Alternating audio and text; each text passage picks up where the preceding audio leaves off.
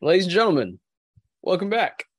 Welcome back to uh to the podcast. It's been literally a month since we recorded. I was talking to Rion right before we jumped on about like literally the number of days it's been since we last recorded, and June 9th was the last day that we put something together. So eh, today's July 13th. We've we haven't caught up in a bit. Uh not me and Rion, uh, with you all lovely people. Um, but we're back. We're back talking footy just because there really wasn't that much going on before like the women's Euros started. There was Wimbledon. Wimbledon happened, but that's not football related. Um, what else happened? Rion went to Montreal to see uh, the Grand Prix, which was sick. Um, what else happened in the last like month? Um, gosh, uh, oh, Boris Johnson resigned. No, Boris, yeah, huge, huge news. That's not even football related. It's just just fun news at that point. Um, Yeah, I don't know. that was I that guess- was funny because it was like um, because he and and uh, our, our former president had a lot of similarities, but it's funny because in the end he kind of had he had at least the slightest bit of shame and was like, yeah, I, it's probably done for me here, and was like, I'm I'm gonna go. Yeah, and I think so did like the rest of his government. Um, yeah, because yeah, they all of kind of signed off. They signed off. They yeah, took a they all summer resigned. Friday. Yeah. Yeah, all very extended summer Friday. So yeah, God, that happened too. Um, there are probably things that happened like three weeks ago that I don't even remember happened yeah, at this point. I moved. Uh, I I moved into a new place. Rion moved. I wasn't sure if you wanted me to say anything and give away your address. Yeah, well, I was gonna say I wasn't gonna give away my address. but, uh, yeah. but yeah, Rion Rion lives in now like if you've ever seen that meme, and I said it to him of like the stereotypical guy's apartment, like yeah, that's that's basically it. He's got one couch, not even a couch, just one chair, like a TV set up, mattress I on the floor. not even a chair. My mat, my, my, my, my mattress is on the same frame as it was in my last place, so my bedroom still looks pretty much the same as the last one. But yeah, no, not even the not even a lawn chair or anything out there right now. So it's uh, I have like I got like curtain rods and stuff, but I'm honestly probably gonna get like uh what's it called um uh not not postmates the other one um DoorDash. no no no not the not food postmates was the bad thing to start with but uh task rabbit Oh, yeah I was It's like- really lost when you said. yeah yeah i don't know why postmates was the first thing that came to mind but no i'm gonna probably just get a task rabbit to hang a bunch of stuff here because i need to like hang the tv and the Yeah. curtains off some shelves and and if i try to do that all in one day i'm gonna go crazy so I- Yeah, being an adult is is really hard out here. yeah yeah so i'm in this like space where with the tv i don't even i wanted to mount it like almost immediately as i moved in but then i was like i'm not gonna get a i'm not gonna have a couch for another probably a couple weeks and it was like it'll be insane for me to have the tv mounted and no couch and i was like a just like- psychopath. yeah, I was just thinking about the thought of like standing in my living room, like the people across from me who can like see into my like who can currently see into my windows because I don't have the curtains up yet. But the thought of them like late at night, like looking over, and I'm just like standing watching TV in, in my living room, was like a maniac. So That's Yeah. horrifying. yeah, so right now I have the TV in my room, but but Thank um, God. Yeah, when you put it like that and you add context, that really just changes the perception of who you are as a human. so, thank you for that. Um, yeah. Well, I'm excited to see Rion's place when he eventually has people over to his non-standing room only um, apartment. but other than that, um, gosh, I'm taking a trip coming up in a little less than a month, like two and a half weeks, three weeks, just trying to actually, oh my God, it'll be my first time out of the country in three years. I just realized that it'll be my first time out of the country in three years. So um, I'm excited to take a real proper vacation um truly vibe as they say other than that what, what else you been have you been watching any like the friendlies like the, i know united played liverpool and No, bangkok God no. okay yeah I No I way. figured I figured no. Um, this might be the first year that I, I mean, I'm sure I'll, I'll watch some parts of uh, Chelsea friendlies, especially since they're going to be in America anyway. So that should be really Yeah. easy to do that. But no, there's no world where I'm watching. I'm I'm not waking up early for a, for a Yeah. friendly. I'm I'm done with that. I did that. I feel like I did that a lot growing up, like for like our teams and and if there were like interesting friendlies going on, but watched too much soccer to put any anything into preseason friendlies. This podcast I was like I was listening to, I was listening to Stadio earlier, and um they they like were talking about um United's like making fun of United's like win against Liverpool where they beat them they beat them 4-0 like it was a couple days ago. And they're like, uh, yeah, you can't look too much into this stuff. Like, if you remember, I can't remember how long ago it was, but that year that At- Atletico scored, put like seven past Real Madrid in a preseason, and, Yeah. people went crazy over that. It was like, okay, yeah, um, you don't have to take anything from these. yeah, that that to be fair was like a like a wake up call. I think for Real I do remember seven, that being seven was like Crazy, wait. yeah. like no, Yeah. what, what happened here? I think I think that was when Suarez had just rejoined or something too. If I remember Yeah, was, I think 2019. Yeah, There's yeah, yeah, because it happened in the U.S. I believe. yeah. Um, my God, that seems like forever ago. But yeah, basically take friendlies with a massive pound of like of salt yeah. everywhere because they they really are just warm ups. But make of it whatever you want. like, uh, yeah, also that just if it makes you feel better, if it, if it makes you feel better about the team, then let it do that for you. if you want to rant on Twitter, we we support you to a degree, and that degree being basically nothing. Um, but outside of the men's friendlies and all the club games going on, there have been at least there has been, I should say, at least one major tournament going on, um, and that is the women's Euros, which I definitely want to talk about. Um, we're going to talk a little bit about the transfer window, everything going on there as well but we want to start with the women's Euros because I've had a chance to watch, I believe now two games probably, um, not com- in their complete entirety, but two very good games. Um, the one thing, Rion, that like honestly, I I just I wanted to point out about these games that I've seen so far is people I feel like talk about, and this isn't like necessarily my opinion, but people talk about the speed of the game between the men's game and the women's game just being different, right? From like in a quote unquote like athletic ability standpoint. But in watching the Euros, like the women's Euros this summer, I've been like so like wildly like my eyes have had to dart around at how fast like the movement and play is. And I think that's like a credit to every professional athlete. Like i'm like it just it shows me like when i was watching some of these games like just how impressive like the physical feats of all professional athletes are. It's wild to me. Um it's actually been really good. I texted you the other day right? I was like these games are fantastic. I wish more people were watching them. But um yeah. What are your what have you been your thoughts so far? Anything catch your eye? Any teams catch your eye Yeah, I think I think just uh, as a as a whole, I mean, this is for those of you who don't know, like this is being held in England, like they are the host country for this, and so the first match was actually at Old Trafford, and they played Austria. They ended up winning one 0 but they broke the record for most for highest attendance at an English women's um or not English women's game, but women's game in England. Uh, i believe also for a, a european championship uh game as well yeah Yeah. So I feel like this is this tournament, um, or this iteration of the tournament is kind of like the beginning.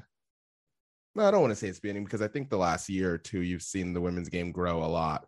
Um, especially like outside of the US and outside of England and UK in general. But this is kind of the I think this is kind of the turning point in terms of the competitiveness across more than just a couple teams in, in, in Europe in the women's Europe game. And um, I think in the past we've seen how much of a gap there is between like the four or five best women's teams in the world, not just Europe, and then everyone else. Um, and, and in theory, like this tournament should be kind of like the first of very, very competitive uh games and stuff. And, and funny enough, like we have seen a couple a couple blowouts, like speaking specifically of England's 8-0 win against Norway, who were 11th in the world. Um, and they, not to take anything away from England because they were brilliant in the game.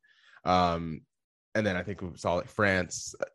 I'll get on to France a little later because I think they've they've impressed me the most. But um, but just from a general like point of view of like what, what this could mean, especially going into the Women's World Cup next summer. So it's it's it's been great to watch. Like it's it's like I've I've been able to unfortunately only watch I think one game fully, and then I'm catching highlights when I get off work. It, it, and I, I an aside is that ESPN is is doing the tournament in the US for us. Um, but their highlights are terrible. It's like all like two or three minutes. So I'm watching. I, I'm fully going to like the uh two to NA YouTube channel and I'm watching the highlights from there because like those are all like at least eight, seven, eight minutes, so I can actually see what see like more of the game. But that that's an aside again, but um, I think from a playing style point of view, totally agree with you. Where I think there is a bit less. You can tell the difference between this and the men's game, just in terms of, I think the amount of uh, one-on-ones that are taken on by in, in the women's game. So there's more of an emphasis on like actual attack, like movement, off ball movement, and that's impressed me the most. Like specifically for France, um, for England and their in their win against Norway, and then even watching the highlights today for for Spain and versus the Netherlands, like just really, really the off ball movement is what's impressed me the most. There's so much intricate, like little triangles that you see a lot of these teams playing with. And I, I mean, I personally like that. So I think Ellie's and I can both agree. We personally Yeah. like that style of play in the men's game the most as well. So uh, it's it's been really fun to watch these teams, uh, especially playing attack. So you mentioned you mentioned France, right? Um, it's so funny watching like France and Spain, like not not them. I, it's fun watching them play, but I mean like just looking at their rosters, it's like watching Lyon and Barcelona. Like it's very very similar. Um, because majority of their starting 11s include basically players from each team respectively. You mentioned France though. I want to talk about their first game, which was against Italy, where they won five one. I believe they were up five 0 at Yeah. some point. That that Um, was that's the game that I that's the one game that I actually watched fully through. Yeah. It was on like a Sunday. They were uh, and they they were really really fun. like I, that again, the off ball movement was crazy. The intricate play. Their their center forward and apologies, I'm her, name's escaping me right now. Geyoro. Um, she I think that was one of their midfielders, Geyoro, but she I think she had a brace or a hat trick in that game. She game. had a hat trick. That's why I bring Yeah. it up. Yeah. But their center forward, such an intelligent way of playing. Like she, she remind, and I, I'll try to, to as much as possible not to make the comparisons to, to other men's players, but she was giving off a very Giroud esque vibes with the with the with how much she got involved in the link up play, how deep she came, and so much of their attack was based off of movement off of her, like the attacking runners running off of her. I think that's how Geyoro scored one of her goals. It was the center forward came deep, ball gets played into her, and Geyoro made a run, I think like off the left side of her. And as soon as the ball goes into the center forward, she just plays one touch and flicks it through for for Geyoro, who ends up scoring. But yeah, no, they, they were they were fantastic. Uh, it was Italy that they beat, right, five one. So I, I, I, I, from what I've seen so far, it feels like France and England might be the the favorites as of right now. But uh, what what did you think of the the uh, France's beatdown of, of Italy? I, I had the same impression, uh, specifically in their game against Italy. Um, I think they were just so utterly dominant and like to a point where you really never felt like like this game was going to get away from them, right? And it was one of those suffocating games where you just think, oh, the inevitable is coming. It's the next goal. It's the next goal. It's the next goal. And I think what I loved so much about France is that they looked so defensively confident. Like not not just solid, but they looked confident. Like to the point where you put them, I think, let's say potentially in front of England, um, down the line of the, the bracket and in the tournament. I I feel like just looking at England versus France in terms of their rosters um, alone, I feel like France is the better team right now. And I don't think many people would disagree with that. I think there is also an important shout for Germany as well in the whole chasm of who are our top like picks to potentially be favorites for the tournament. Germany before the Spain game uh, had never lost to Spain, and they continued that that streak uh, yesterday. And I think that just goes to show again the strength, the growth of the women's game. Um, but also, yeah, I, I think England and France probably being two of the top two favorites, and Germany would be my potential shout uh, as well. Staying on the Germany Spain game, which I I got to catch a I think like 15 minutes of the first half and then watch watch the highlights afterwards. What I the thing that I love, like again, I I'm already being hypocrite about this, but I kind of loved watching the two of them play and like Germany and Spain, and they play very similar to their to their men's sides, and and, and that says more about those federations like philosophy, like playing philosophies more than anything else, right? But it was just funny to watch, especially the first goal that Spain gives up. I was like, oh yeah, I I am positive I'm gonna see Spain's men's team concede a goal like this in the World Cup this season, like, yeah, in in the fall, and, and and then that plus Germany, their high press, and just being in general like a counter, a very counter attack team, which their men's team has also turned into in the last like five or six years. Not only in this game against Spain, but in their in their first match, um, very very counter attacky team, but really really efficient, and that is something that you kind of always expect from uh, German national teams. um, but yeah, I think they like just those traits of Spain had what like 70% of, of the ball in the in that game yeah. and and had so many chances and a lot like the Reds team like just couldn't finish and that being said we do have to know like they are missing you know potentially the best player in the world right they're now. not they're not just missing the best player they're they're missing two of the best players in the world like quite literally the Ballon d'Or winner Alexia Putellas and the Ballon d'Or runner up Jenni Hermoso. So you I, I think what's interesting about Spain is you think about in the context of where they were about a year ago in their last game with Germany they drew right? And um I'm blanking on his name. Maybe it's uh, it's Jorge something is the Spanish women's national coach, um, national team coach. He basically came out and said like we may not have won right after that draw, but like we are one step closer, and that was with Alexia, that was with jenny uh, Hermoso. Now, like a week before the Euros kick off, when they are going to play Germany, both of those players have to withdraw due to injuries.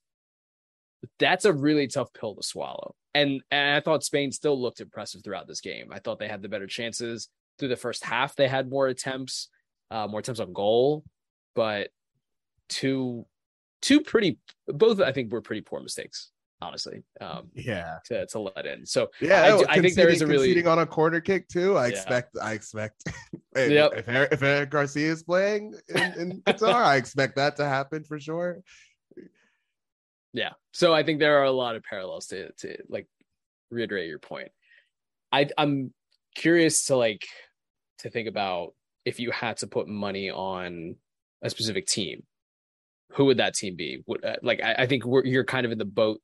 It's some combination of england or france but i'm curious if you had to to pick one what would it be? I, I still think the having the home advantage is going to mean a lot, especially for this tournament for for the women's national team here because I, I do think as the tournament progresses I expect that the attendances are going to rise even more and more these games because right now they're playing.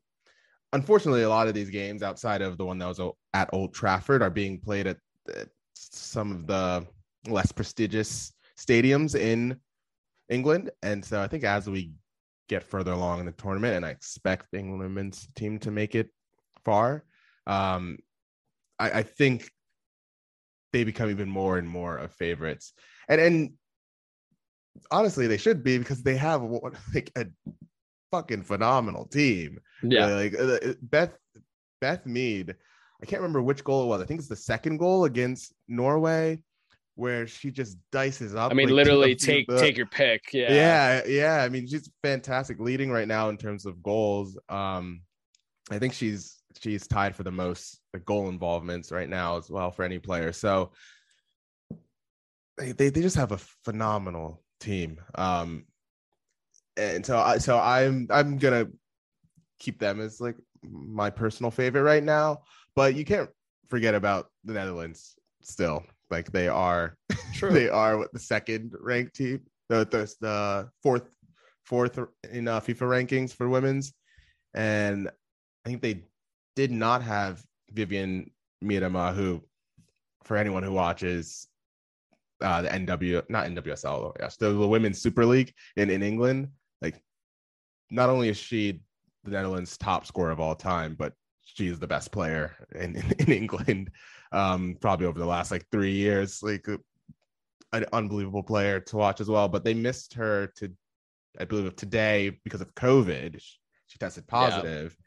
And so I don't know what the protocol is in England right now, but um, I we'll see if she makes it for their third group game. Like they're they're top their group right now, but I think you can't forget about the Netherlands. Did you see the the third goal today? By, no, are you uh, talking uh, about against Van, Portugal?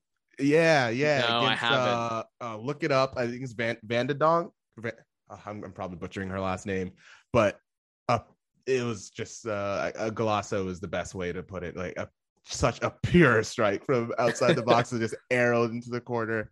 Uh, yeah, I, I think you I think you can't rule out the Netherlands still.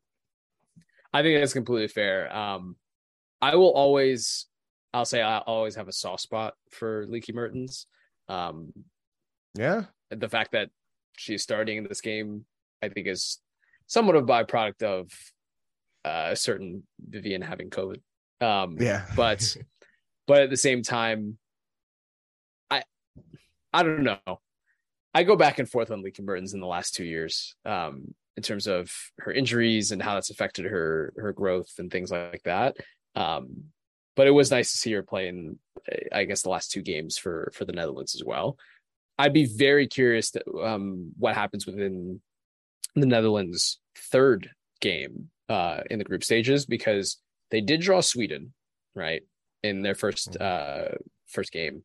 That basically doesn't mean that they have to win their third group game. Um, but to make it comfortable against Switzerland, I think it's I think not only are they favorites, but I think they sh- um they should they should win that game um, if they really want to advance like comfortably, you know.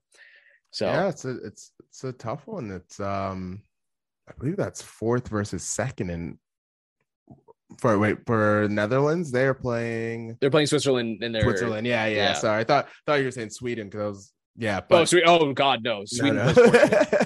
No, no, no. That would be very yeah, different. Yeah. yeah. Sweden, so the same Sweden who actually did beat Switzerland today. Yeah. Um, so yes. The one other player that I just want to shout out um, on the England side is Lucy Bronze. Um, yeah. making her her way now. When did she even announce that? I think it was last month. No, yeah, it was last month that she announced that um, she's coming to Barcelona after her city contract expired. And I'm personally very excited to see that because it means one additional English woman in a star-studded team um, who has absolutely dominated. I, I, think she's probably arguably been a top five player. I mean, um, maybe not in the most recent couple of seasons, but prior to that, for sure. Um, yeah, one England. of the best. Like, yeah, probably one of the two or three best fullbacks, ooh, women yeah. fullbacks in the world. she's she play? I remember when she played Lyon before as well. I'm not sure. I know she played. She came from City. Um, she played at. Yeah, I think that might to- be escape me. Yeah, I think she, I think she was uh, and fact checking as we speak. Um, This is how we do things here.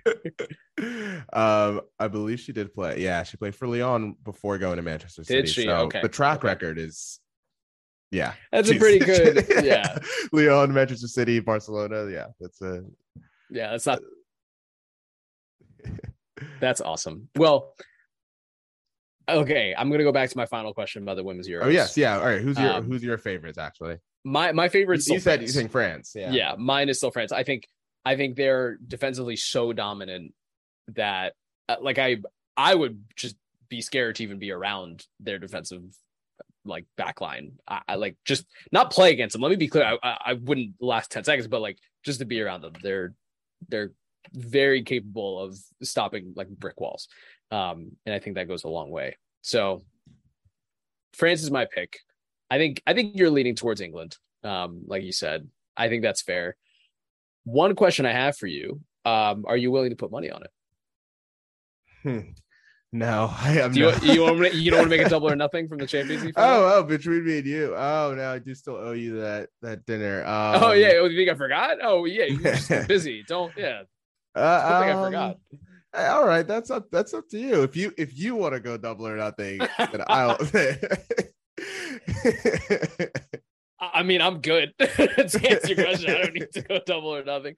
But for old time's sake, yeah, fine. I'll go. I'll go double or nothing. Um, I'm not. The one thing I don't know about is based on their group ranking and just the trajectory of the the knockout next. rounds, who plays who. let's let's wait until the let's wait until we get the full picture. Then, All right. then we can. Uh, I'll take that. I'll take that as a win, honestly.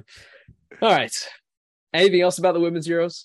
Best of luck to all teams. Um, no, no. Um, yeah, I'm really excited to hopefully get to watch a lot more of these games on the weekend. It's Yeah. been, it's been just tough during the week right now, especially because I'm. If this was this last summer, it was so easy because we were just not going to offices. So, Yeah. so, you just put it on the other monitor. Yeah. yeah yeah so um it, I, i'm excited to get the time to watch it on the weekends um and, and fridays hopefully because i'm usually at home working at home those days um sure. but between that and oh the concacaf concacaf women's championship is going on right now the usa they qualified for 2023 World world, Cup. cup, Woo. so yeah, we got that going on as well, and I believe the Copa Women's um, is also happening right at the, at this. I keep seeing the highlights come up on from Fox. So uh, um, yeah, I think we got all of the those continental tournaments going on right now for the women's game, and a good primer for next summer.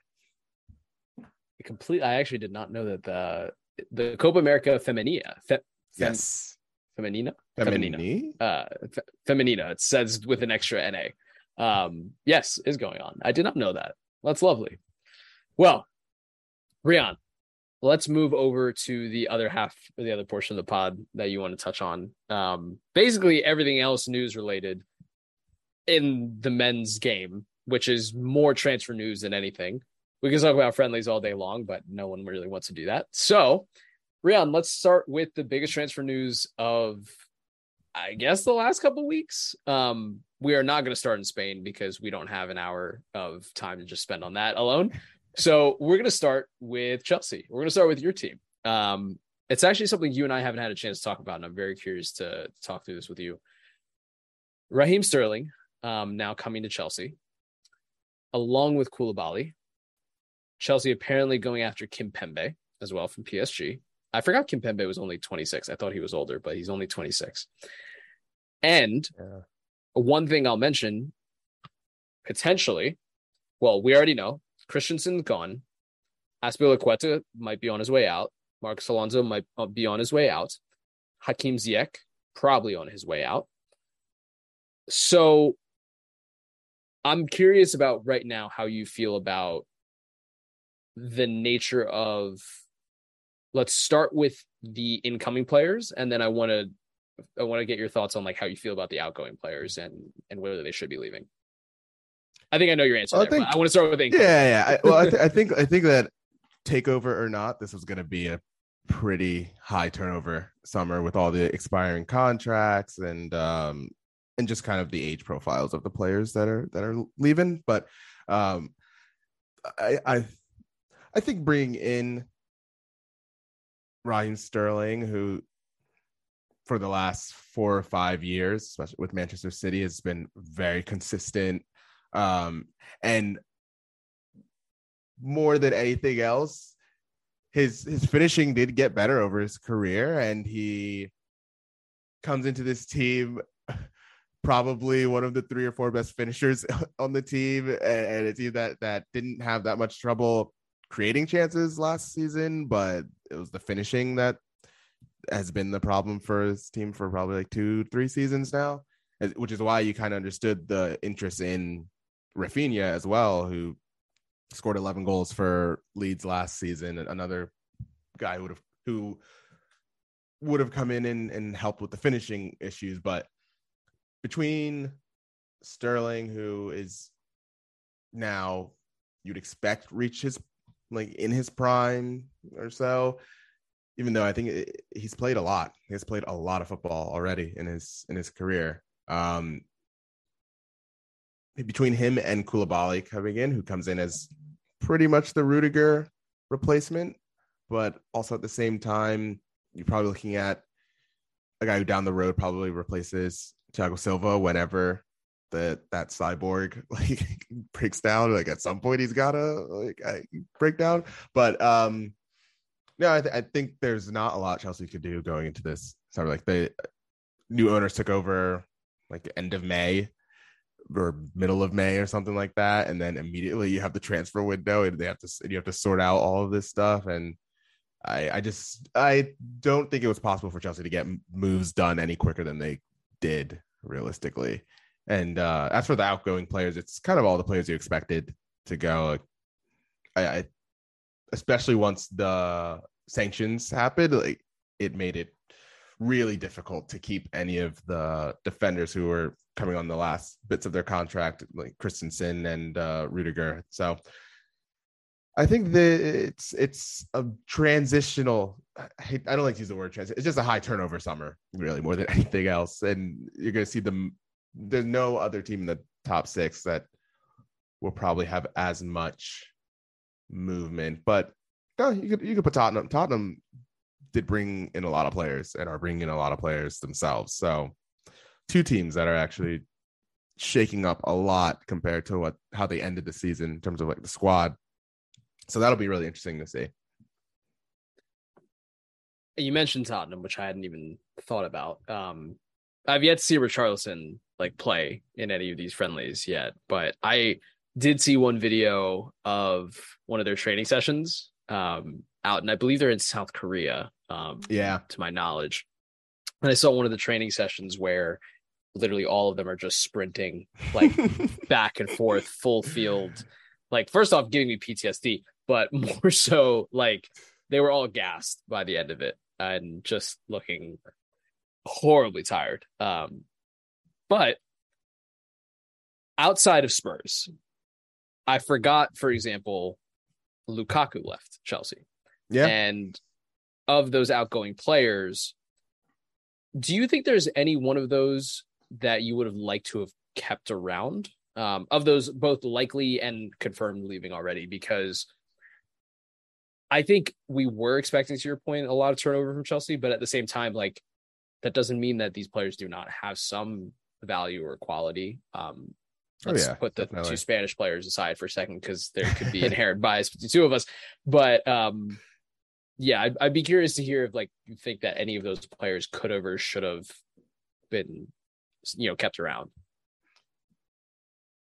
Yeah, I mean, uh, I think Rudiger is the is the main one that probably would have liked him to stay. And then in a perfect world, same thing with Christensen, just from an age profile point of view. But yeah, yeah, those are probably the two. Outside of that, I think I think everything else would be expected. I think pre-sanctions, you probably would have guessed that Marcos Alonso and uh, uh, Marcos Alonso for sure. You would have expected that the team tries to move him on. They've tried to do it for the last two years, um, and Dennis Piliqueta, I guess you know, I guess that's an interesting one. I, I, I don't know. I don't have much. We we can talk a bit more about that if you want when we get to kind of the the layman's terms of explaining the Barcelona stuff right now. but um, Yeah, no, I, I, I think, yeah, Rudiger and Christensen would have been the two.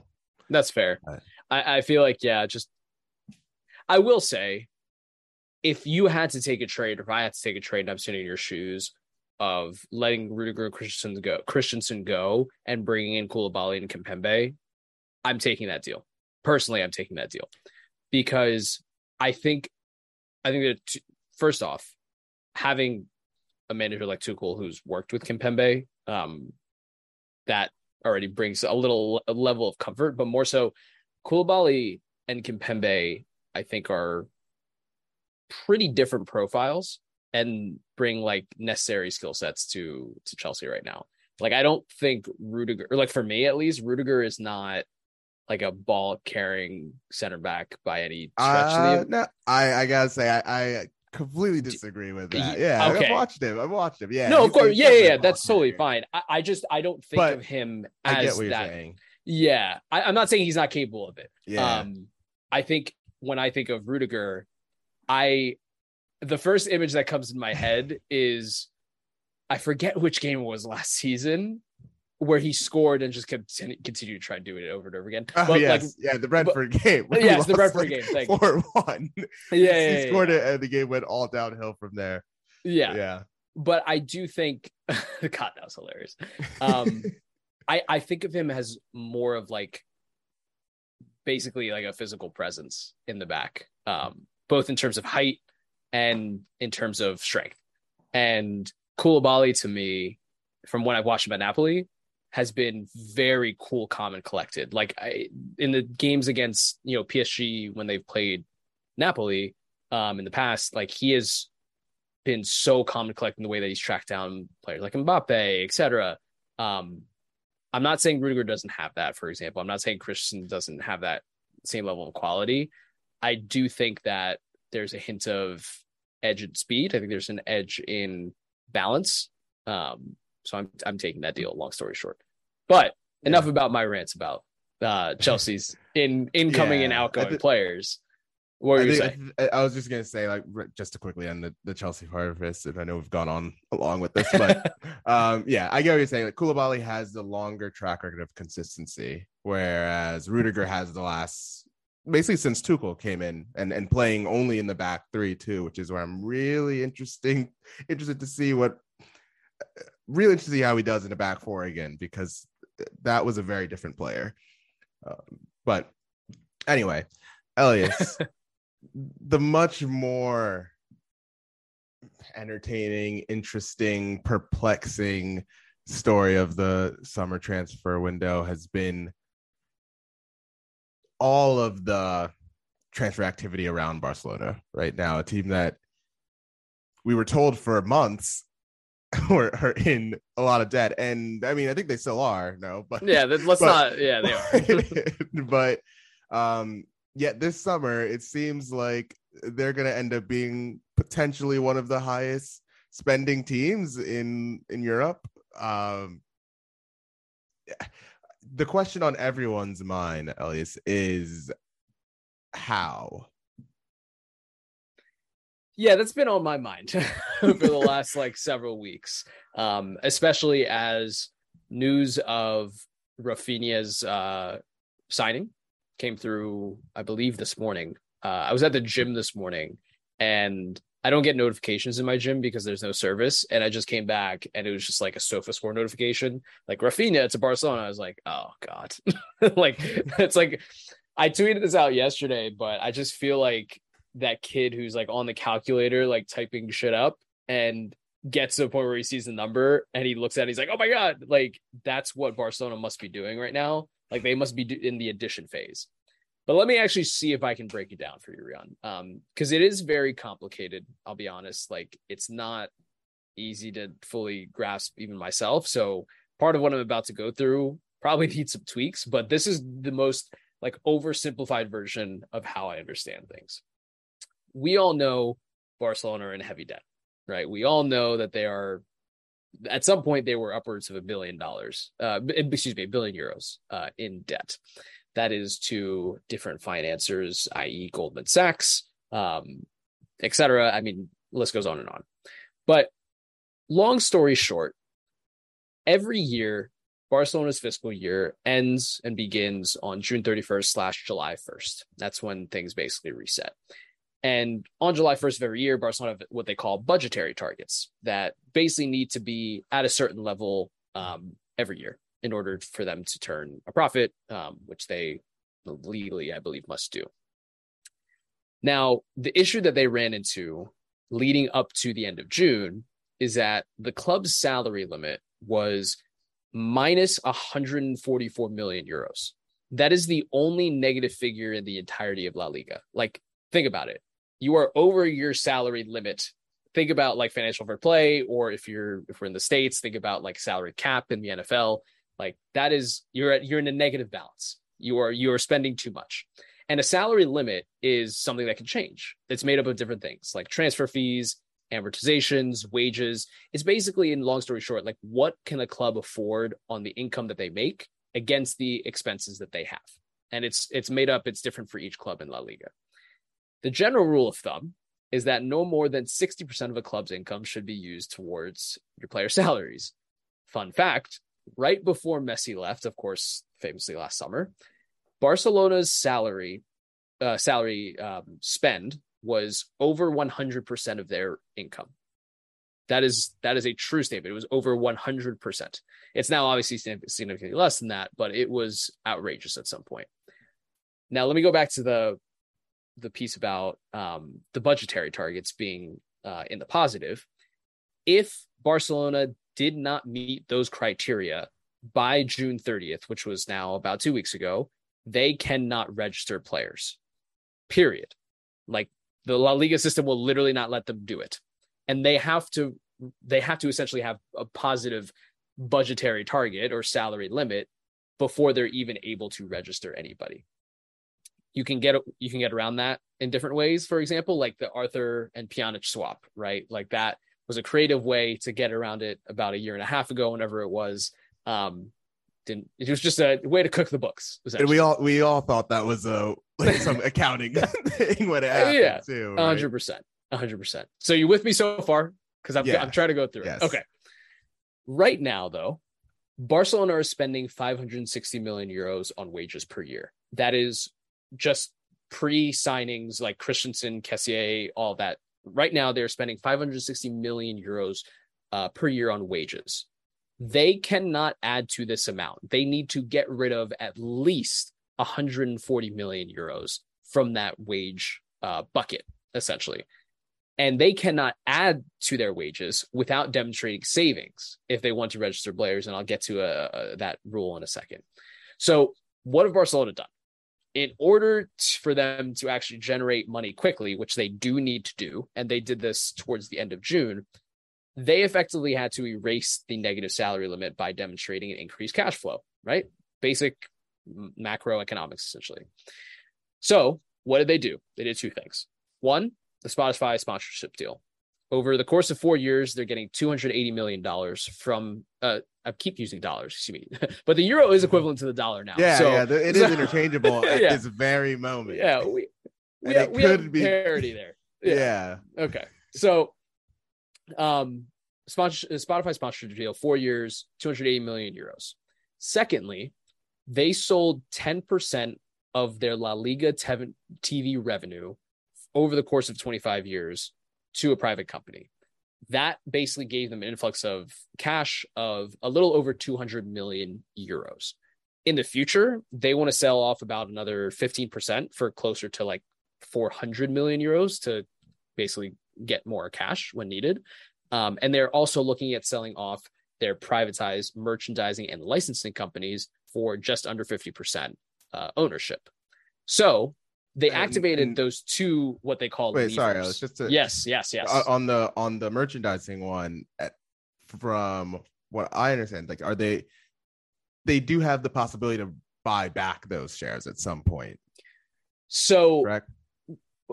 funny enough with with the TV rights. Let me clarify that is La Liga TV rights, not Champions League TV uh, money. I think th- those are different right, um, they, buckets of money, but they don't have the opportunity to buy that buy out essentially of those of those contracts because those contracts from like a La Liga TV revenue perspective will continually change like year over year, right? So let's say randomly next year, Barcelona get double the amount of money from La Liga for their TV rights. Right now, they make about 16 million, um, I believe, uh, per year, something like that.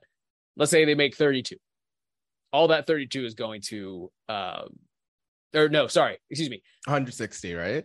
Yes, they they make yeah. hundreds of, but let me clarify 16 million euros is 25% basically what they sold off so they will be losing out year over year 16 million euros if that doubles they they don't see any portion of that like it's 25% or whatever it is 10% for yeah. how many 25 years I this is why it gets so complicated. but yeah, I'm getting. I'm getting to pro- probably the most important part of all of this, right?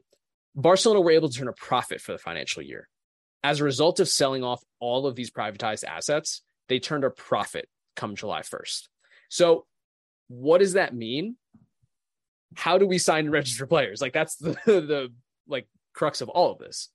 The worrying part is that even though if you add up all of those levers as we're as they call them, it totals to about a little under 600 million euros in new cash. But that might not even be enough because if you take Barcelona's salary limit of minus 144 million euros and their actual salaries of 560 million euros, which they aim to reduce by to about 400 million, they would need 704 million euros to generate a positive salary uh, cap, basically, or a positive balance, if you want to call it that. So, how are they trying to basically save additional money?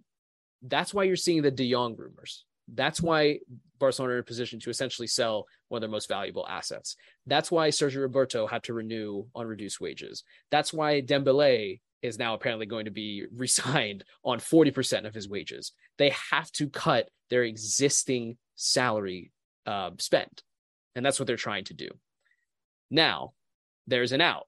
If they fall short of actually basically falling into a positive balance, they can still spend money because there is a La Liga rule that basically says because and it was put in place during COVID, but it basically is a four to one rule that says if you can offload a player or demonstrate savings of 10 million euros, for example, you can invest 2.5 additional million euros.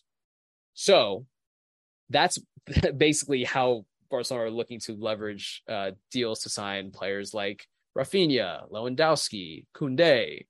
It's the only way to do it. And oh, by the way, the Raphinha deal that was 56 million euros, whatever it was, that's going to be paid in several installments. That is not going to hit the books as 56 million euros. And I guarantee you that the others are probably in the same boat. I went on for a long rant and I apologize. It's the best way that I can explain it. That's the only way that Barcelona are able to essentially sign and potentially register players, although they have not registered um, everybody that they've signed so far. Yeah, I believe they, they still haven't registered Christensen or or Kessié yet, yep. right? Yeah, correct, correct. I, I I find all this extremely fascinating. Um, uh, to clarify earlier, I, I think I, I, I meant to say the merchandising shares that they're giving off they can buy back, not the uh the oh, TV. Oh, okay, got it, got it. Um yeah. I believe that is the case. If you read that, then you know more about that than I do because I was not aware of that. Um but, but I can yeah, I can either, understand why. Either either way, like what what's happening right now is they are more or less getting secured loans and yes. and and, and kind of mortgaging future earnings for what like transfers over the next two seasons pretty much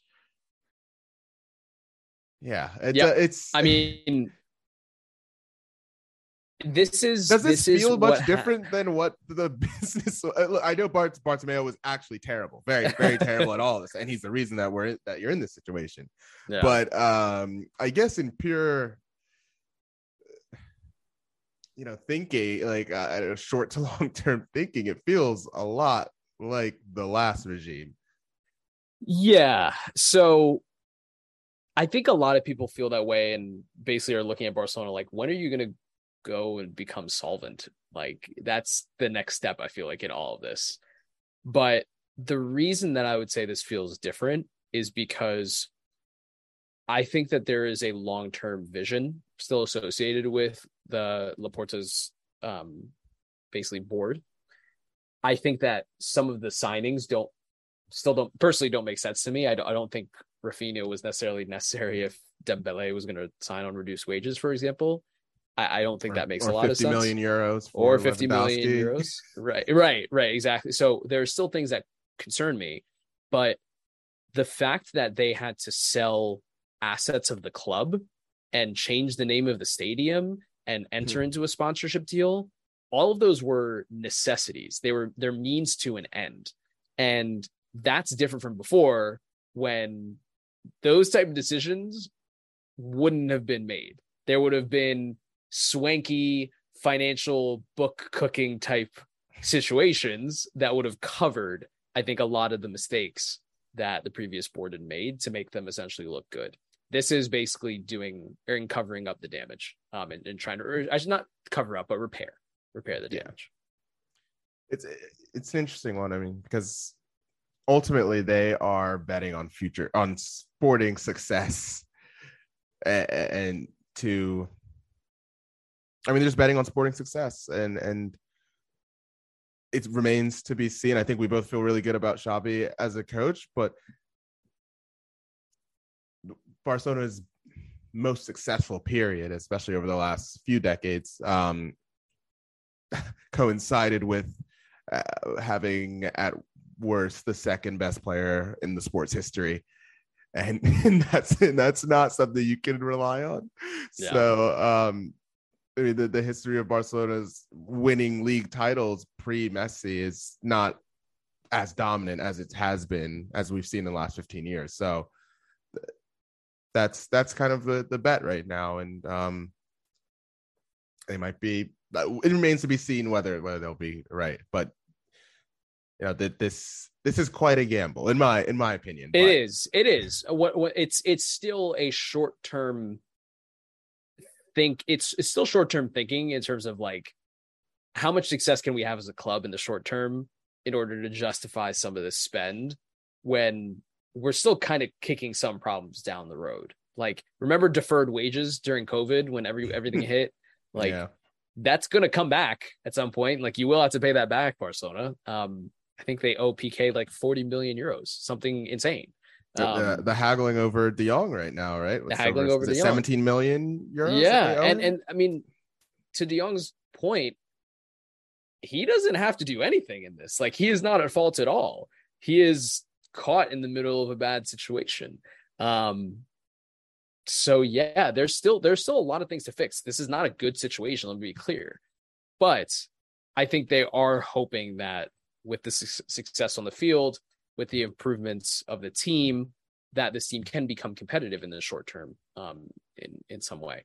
I'm not saying they're going to win the Champions League, but like if they can make a push for La Liga, I think I think that's still what success looks like for me right now. Yeah, of course, of course. And and what what needs to happen is that a consistent push for La Liga over, over Yeah. over time, not just one or two seasons, right? So Yep. Yep, Um, 100. percent fascinating situation. But uh I, I think I think that's we, we've done a lot of rambling on our two teams that I, I think those are probably the biggest stuff that's going on in in transfer window right now. Obviously, uh, the the two best teams in Europe in terms of Man City and Liverpool did their business so early that we already got to speak about it like the last time that we spoke.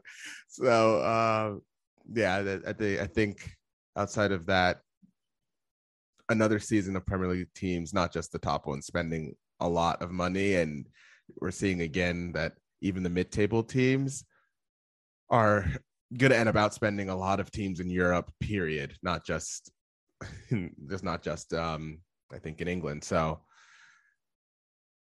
we're in a, we're in an interesting time now because we're two years on from the pandemic. Yes, unprecedented time. We're two years on from the pandemic, and this was supposed to be the first win transfer window where everyone was somewhat able to spend and and whatnot. But it still feels, it feels like there's a lot of teams trying to get rid of players, and that is still really hard right now. Yeah, and I, let me add one last thing.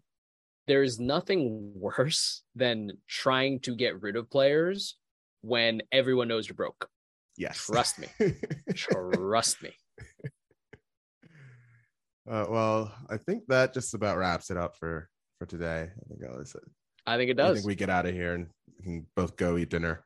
Yeah, that sounds fantastic. I'm gonna go put my feet up. Um, are you watching anything right now? By the way, I meant to ask you earlier. Um, just finished the boys.